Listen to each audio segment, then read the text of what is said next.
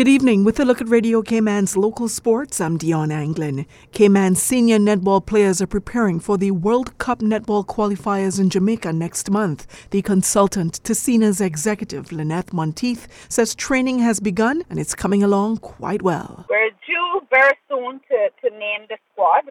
The beauty with the qualifiers in Jamaica is that we can name what we call a long squad. So we can name up to 15 players. However, there's a little catch with that.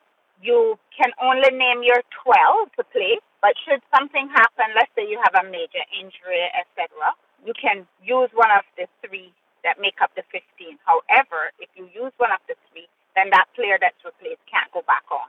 So, you know, that has to be quite a strategic. It would have to be an emergency kind of situation. Right that you would um you would replace player. But it has happened. I mean, it happened to us in Isle of Man where we had a major injury, so we were down. Right. So it gives you that leeway to still keep your full complement of twelve. Lynette, how does CINA view this tournament? I mean, it's the Netball World Cup qualifier, right? So is it more significant than the European tour you guys recently went on in the Isle of Man? Oh, definitely. Right. Um, it is the regional qualifier, the America's qualifiers. I, I, I would look at it as it's really a competitive qualifier as well. Obviously, you have Jamaica who who will be playing, but they have already qualified by virtue of being third in the world. But it is in Jamaica, so you would expect nothing less. So they will be playing, but the real vying for the two spots, there are two spots, vying for the two spots will come from the other eight teams.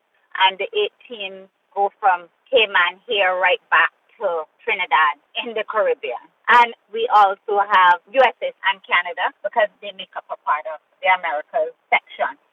Very competitive, and I mean, I just watched, I think they're just about finished the Asia qualifiers, and I'm like, oh my goodness. The top two was apparent, and I thought they had a good, they had a good qualifier with a lot of opportunities. So there's going to be a lot of stiff competition. For us going there, we are going there to do as good as we can. There are teams that certainly, you know, when you go to a tournament, you go with a kind of game plan. So you look at some teams and you look at how they play and say, well, okay, we're going there with this game plan. This team, that team, the next team, and then we have another game plan for those. Like you'd have a separate game plan for the game with Jamaica, for example, or somebody close to Jamaica's ranking. So we're going there with a game plan that I will not tell you what that game plan is right now, but you have to go Understood. to qualify like this with a with, with a type of game plan because of the skill level that you're going to play with. And has this reality set in for the ladies yet, knowing the magnitude of this tournament and the competition they'll be facing? I think they're getting there, but it is a part of our training as well with that psychological bit. We are looking at the other countries. We're looking at games that they've played. The beauty of the internet now is that you can find anything long ago you couldn't you just went in blind and you didn't know anything about your opponent but now we're able to search for games recent games so we can see the style of play and then put in tactics or strategies for addressing whatever they're coming with. Nine countries will compete at the 2022 Netball World Cup qualifier Jamaica, Antigua and Barbuda, Barbados, Grenada, St. Lucia, St. Vincent and the Grenadines, Trinidad and Tobago, the United States of America, and the Cayman Islands. The qualifier will take place between October 15th and the 22nd at the National Indoor Sports Centre in Kingston. The Netball World Cup will be held in Cape Town, South Africa next year, July 28th through August 6th.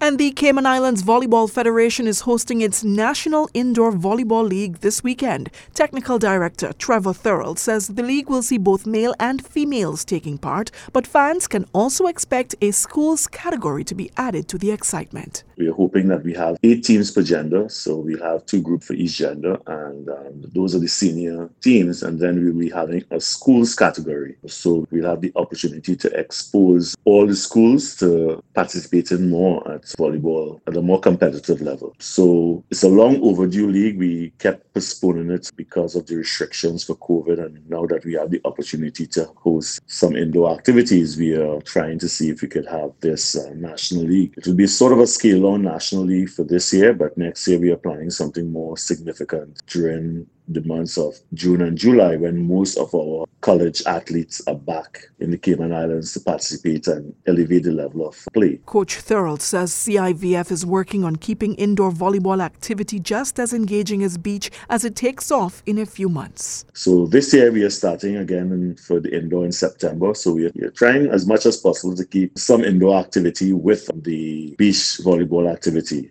One unique part of it is that we are preparing our under 23 teams and they will be participating in the event as a team in preparation for the CAZOVA under 23 tournament that will be held in Aruba later this year in December from December 6 to 12. So we are really looking forward to um, hosting our first indoor tournament for quite some time and hopefully it will be successful and the kids will benefit from it and the senior players will also benefit. The league begins this Sunday, September 17th at the Arc in Cayman That's it for Radio Cayman's local sports for this evening. I'm Dion Anglin.